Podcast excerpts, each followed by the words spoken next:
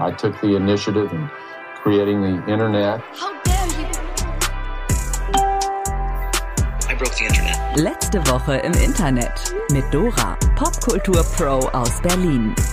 Präsentiert von Granny, der Kreativagentur für Entertainment.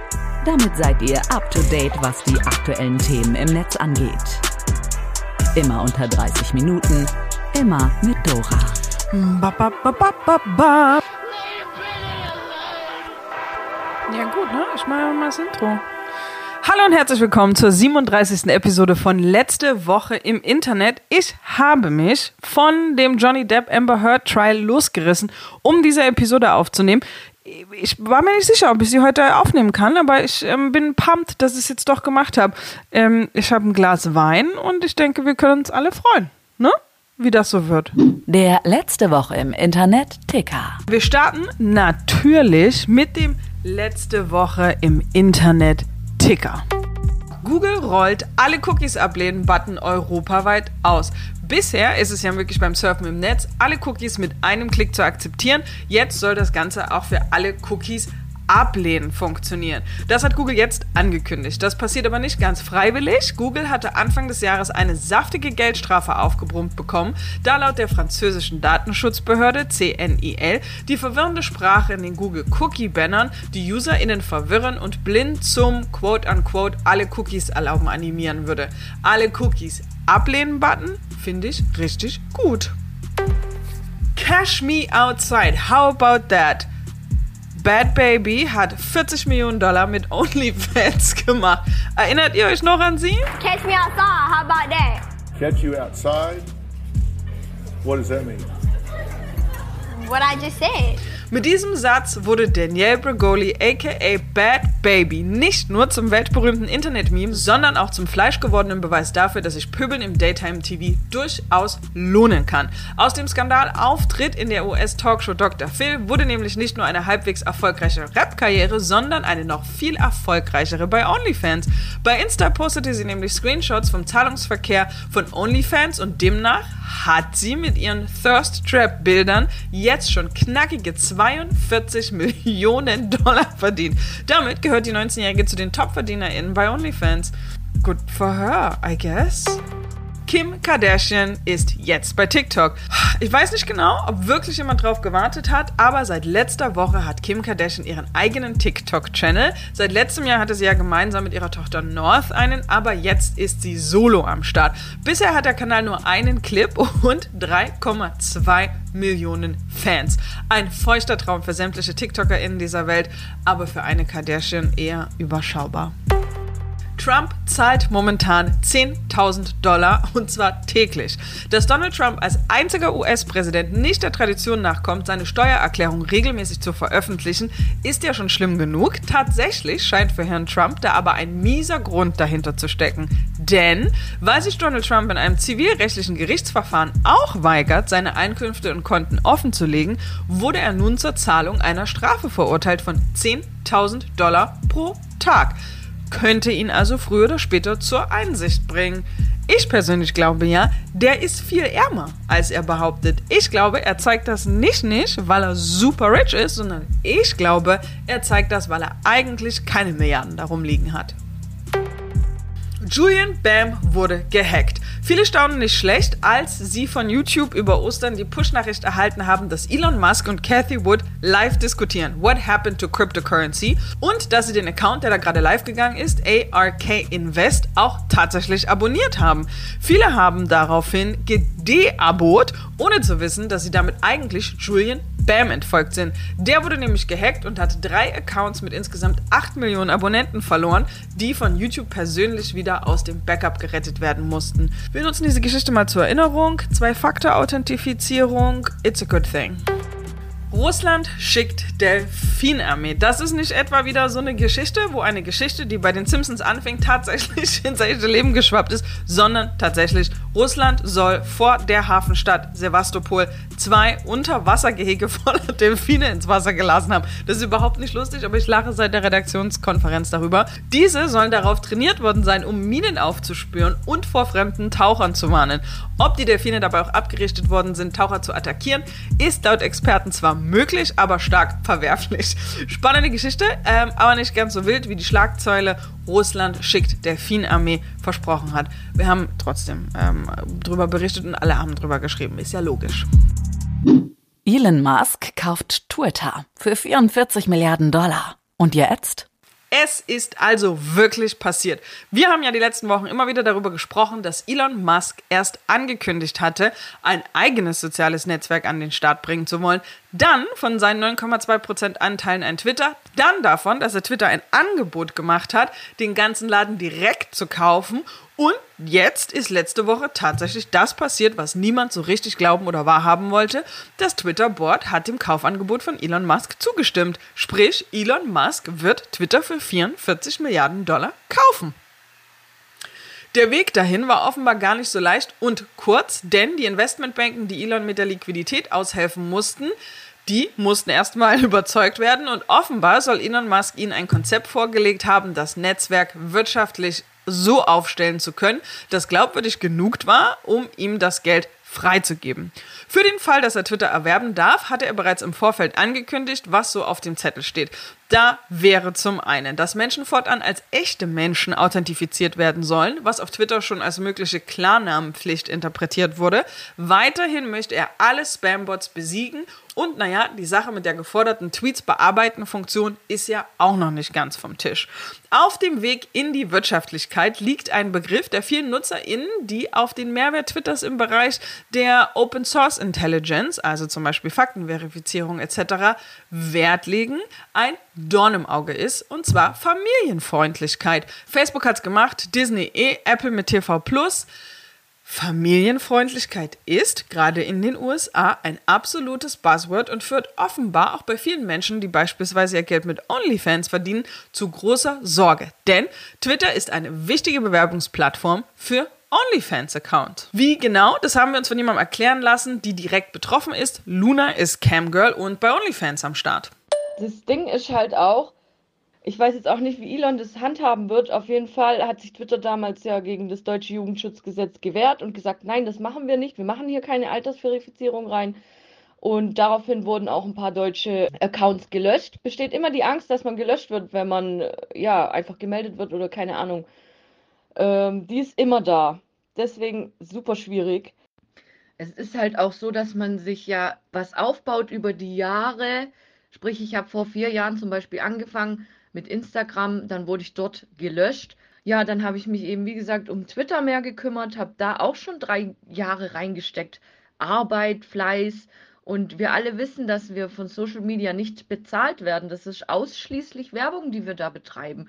Trotzdem stecken wir da äh, Herz rein und Fleiß und Kraft.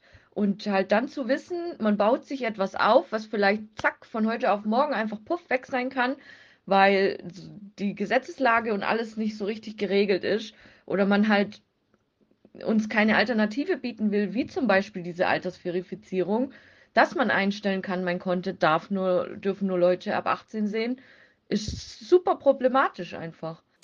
Aber auch die Tesla-Aktie hat auf den Twitter-Kauf reagiert, jedoch mit einem kleinen Einbruch. Denn die Aktionärinnen glauben offenbar, Elon Musk würde sein Lieblingskind gerade etwas vernachlässigen und sich stattdessen neuerdings auf das Dasein als Medienmogul konzentrieren. Ob das wirklich so ist oder nicht, ist nicht ganz klar. Aber auf Twitter hat er am Tag des Kaufes geschrieben, dass er Twitter vor allem für die Freedom of Speech öffnen will und damit auch Platz für seine größten Feinde haben will. Spannender Ansatz für jemanden, der erst eine Woche davor dem ZDF Zugang zu seinem eigenen Pressetermin verwehrt hat, weil sie damals negativ über Tesla berichteten. Ihr wisst, es bleibt spannend. Joyce Ilk versucht sich zu entschuldigen und braucht dafür zwölf Minuten. Wir haben hier im Podcast in der letzten Folge über Joyce Ilk gesprochen. Sie hat ja für ihren K.O.-Tropfen-Spruch, den sie mit einem gemeinsamen Selfie mit Luke Mockridge gepostet hat, einen enormen Shitstorm losgetreten. Nochmal kurz zurück zum eigentlichen Posting. Da hatte sie geschrieben, hat hier irgendwer von euch Eier gefunden? Ich habe nur ein paar K.O.-Tropfen bekommen. Ähm, war zu Ostern. Hart unlustig und wie gesagt, es gab zu Recht einen extremen Shitstorm, aber anstatt das Selfie und den dummen Spruch zu löschen, wie es vermutlich die meisten gemacht hätten, macht sie die Situation einfach schlimmer. In einem zwölfminütigen Video-Statement, das wohl eine Entschuldigung sein sollte, aber de facto einfach nur eine Non-Pology ist, erklärt Joyce, dass sie die Gefühle ernst nehmen würde, auch die hinter den bösen und wütenden Nachrichten, weil da ja auch Gefühle hinterstecken. Soweit, so gut. Aber dann wird's richtig wild. Sie würde nie Witze über quote-unquote persönliche Leidenswege machen, aber zieht dann leider einen richtig üblen Vergleich. Es gibt so viele Behinderungen, an denen Menschen früher sterben und ich habe viele Comedians erlebt, die darüber Witze gemacht haben, die nicht so Shitstorms abbekommen haben. Das Thema, um das es bei mir ging, da haben viel mehr Menschen persönliche Erfahrungen mitgemacht oder ist es, weil das Thema gerade mehr gehypt ist? Uh, Influencerin Julia Tschugi bringt mit einem längeren Kommentar den Sachverhalt genau auf den Punkt. Mein Humor hat auch wenig Grenzen. Aber was du hier als Gag beschreibst, war halt einfach kein Gag. Du hast lediglich die aufgeladene Stimmung um deinen Freund genutzt, um einen provokanten Post abzusetzen. Mehr war das nicht. Und weiter, die philosophische Großdiskussion, die du jetzt über Humor führen willst, kann leider nicht davon ablenken, dass es einfach nur ein dummer Spruch war, bei dem du dir nicht mehr gedacht hast als, boah, lol, ich bin so edgy, ey. Und für den unnötigen, langweiligen Spruch hätte man nicht so viele Menschen verletzen müssen. Finden wir tatsächlich auch. Faisal Kavusi tritt bei Stern TV auf und erntet enormen Shitstorm. Apropos deutsche Comedy ist am Ende. Sprechen wir über Faisal Kavusi. Über Faisal hatten wir ja letzte Woche schon einmal kurz gesprochen, aber Full Circle deutscher Medienzirkus heißt auch Tätern eine Bühne geben. Und so ist es passiert, dass Faisal Kavusi letzten Mittwoch tatsächlich bei Steffen Halaschkas Stern TV gesessen hat und ein bisschen Buße für seinen K.O.-Tropfen Instagram-Kommentar leisten durfte. Wir erinnern uns, Faisal hatte auf den Kommentar der Influencerin Silvi Carlson unter Joyce X Posting, der da lautete, bin mal fast an K.O.-Tropfen gestorben, nicht cool Joyce, geantwortet, das nächste Mal werde ich die Dosis verstärken, versprochen. Jetzt also Stern TV. Und na klar, was Bushido oder K1 können, kann auch ein Faisal Kavusi sich auf großer Bühne entschuldigen. Sylvie Carlson hat genau dazu auch eine Story gepostet und geschrieben, ich wurde für die heutige Produktion von Stern TV angefragt, um als Betroffene über K.O.-Tropfen und die ganze Debatte dazu zu sprechen. Als ich mein Interesse bekundet habe, wurde mir eröffnet, dass man live eine Aussprache zwischen mir und Faisal Kavusi stattfinden lassen möchte. Ich habe abgelehnt. Danach hat man mir angeboten, mich am gleichen Tag noch zu interviewen, um mich als Matz dort abspielen zu lassen. Ich habe durch mein Management wieder erfragen lassen, ob dann Faisal Kavusi dort als Gast sitzen würde. Ja, Faisal Kavusi wird da sein. Ich habe abgelehnt, denn ich möchte keine Zielscheibe für eine Bühne sein, die man vor allem für ihn aufgebaut hat. Und hat Stern TV daraufhin etwa den Beitrag abgesagt? Mitnichten. Tatsächlich hat man Kavusi auch noch den roten Teppich ausgerollt, metaphorisch natürlich, und ihm genau die Fläche geboten, die er hier brauchte. Ich glaube, da sind wir uns alle einig, dass dieser Kommentar daneben war. Ich möchte mich dafür aus tiefster Seele entschuldigen. Offensichtlich habe ich euch getriggert, das ist richtig, dazu stehe ich auch, aber vorher gab es Situationen, die mich getriggert haben. Ach was, okay. Und welche Karte zieht man, wenn man sonst keine Erklärung hat? Na klar, die schwere Jugend. Faisal Kavusi erzählte bei Stern TV weiterhin davon, dass er in der Schule drei Jahre lang gemobbt und verprügelt wurde, als wäre es jetzt deswegen okay, sich über sexuelle Gewalt lustig zu machen. Klingt tatsächlich so, als wäre die selbstverordnete Medienpause, die er seit dem Backlash auf seinen Kommentar angekündigt hatte, nicht lang genug gewesen. Oben ohne für alle. Schwimmbad erlaubt Frauen das Schwimmen ohne Oberteil. Die Diskussion, dass es Männern im öffentlichen Miteinander offenbar eher verziehen wird, oben ohne herumzulaufen, während Menschen mit Busen, die es als Darstellung von Geschlechtsmerkmalen ausgelegt wird, zeigt, hier wird immer noch mit zweierlei Maß gemessen. Und tatsächlich, erst 2021 gab es Proteste in Berlin, nachdem eine Frau, die sich im Plenterwald oben ohne gesonnt hatte, von der Polizei gezwungen wurde, sich zu bekleiden. Aber auch in der linken Bubble ist das Thema nicht neu. In vielen autonomen Jugendzentren gilt es daher als tabu, wenn sich männliche Musiker etwa auf der Bühne ohne T-Shirt zeigen, um sich solidarisch damit zu zeigen, dass Frauen dieses Privileg offenbar meist verwehrt bleibt. Ein Schwimmbad in Göttingen möchte das jetzt ändern. Nachdem dort eine nicht-binäre Person dem Schwimmbad verwiesen wurde, weil sich diese oben ohne gesonnt hatte, ihre Brüste aber dazu führten, dass die Verantwortlichen sie als Frau gelesen haben und daher einen Verstoß gegen die Badeordnung erkannt haben wollen, gibt es nun eine Änderung derselben. Seit dem 1. Mai gilt dort nämlich, samstags und sonntags dürfen Frauen die Schwimmbäder in Göttingen ohne Oberkörperbekleidung aufsuchen. Aber hallo, spöttisch könnte man nun sagen, kommt FKK endlich doch am besten an, aber hey, for real, for real, free the nipple. MeToo-Skandal erschüttert das Hip-Hop-Biss. In Großbritannien wird das Hip-Hop-Biss gerade von einem MeToo-Skandal erschüttert und mittendrin ist DJ und Radiomoderator Tim Westwood. Der mittlerweile 64-Jährige ist nicht nur auf der Insel eine große Nummer, sondern auch weltweit eine echte Größe im Hip-Hop-Geschäft. Dementsprechend groß sind deshalb auch Aufschrei und Medienecho. Auslöser dafür sind Recherchen von Guardian und BBC. Dort erheben bisher sieben Frauen schwere Vorwürfe gegen Tim Westwood. Er soll sie sexuell belästigt und seine Position in der Musikindustrie systematisch ausgenutzt haben.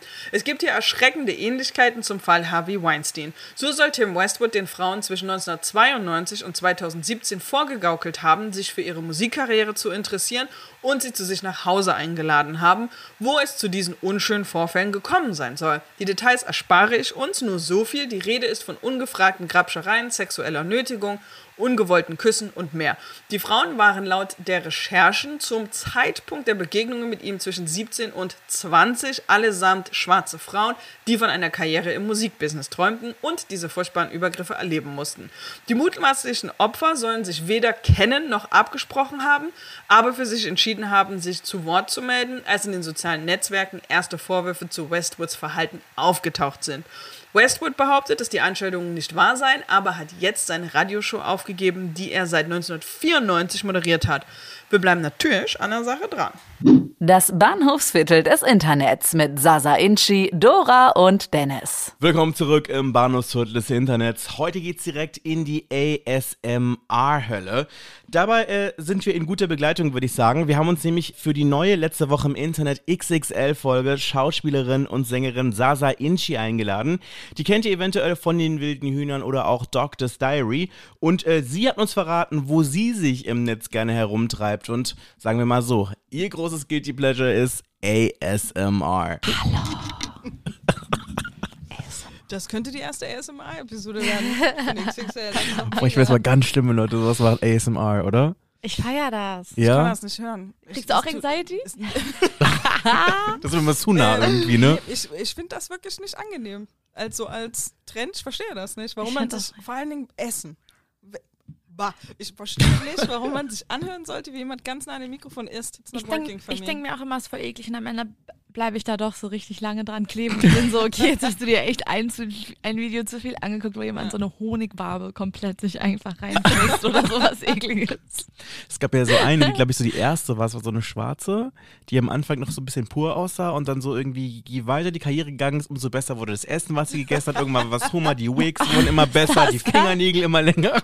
Und dachte so, okay, you go girl. Die verdienen richtig Cash, das ist Richtig. Fetischzeug. Ja. das stimmt. Das ist, wofür früher Leute auf so Camgirl-Webseiten den dann Ja. Cash bezahlt haben. Und die Camgirls waren immer so, weirdeste Sache ist mir passiert. Da hat jemand mich dafür bezahlt, dass ich schlafe oder dass ich esse vor der Kamera oder so. Und jetzt ist man so ASMR-Channel. Ja, stimmt, stimmt, stimmt, stimmt. Rebrand einfach. Das ist interessant, ne? wenn Leute eigentlich eben so ein. Eigentlich ist pretty obvious Sex-Stuff. Leute gucken das, weil sie es irgendwie hot finden. Mhm. Und aber es läuft so schön im Mainstream so gerade noch Es so läuft durch. mit und ja. das, ist, Ja, ja, ja, das ist überwitzig. Ich weiß gar nicht, wer das war, der mir erzählt hat. Ja, geil. gemeint hat, ähm, sie kriegt voll auf Requests für ihre Füße.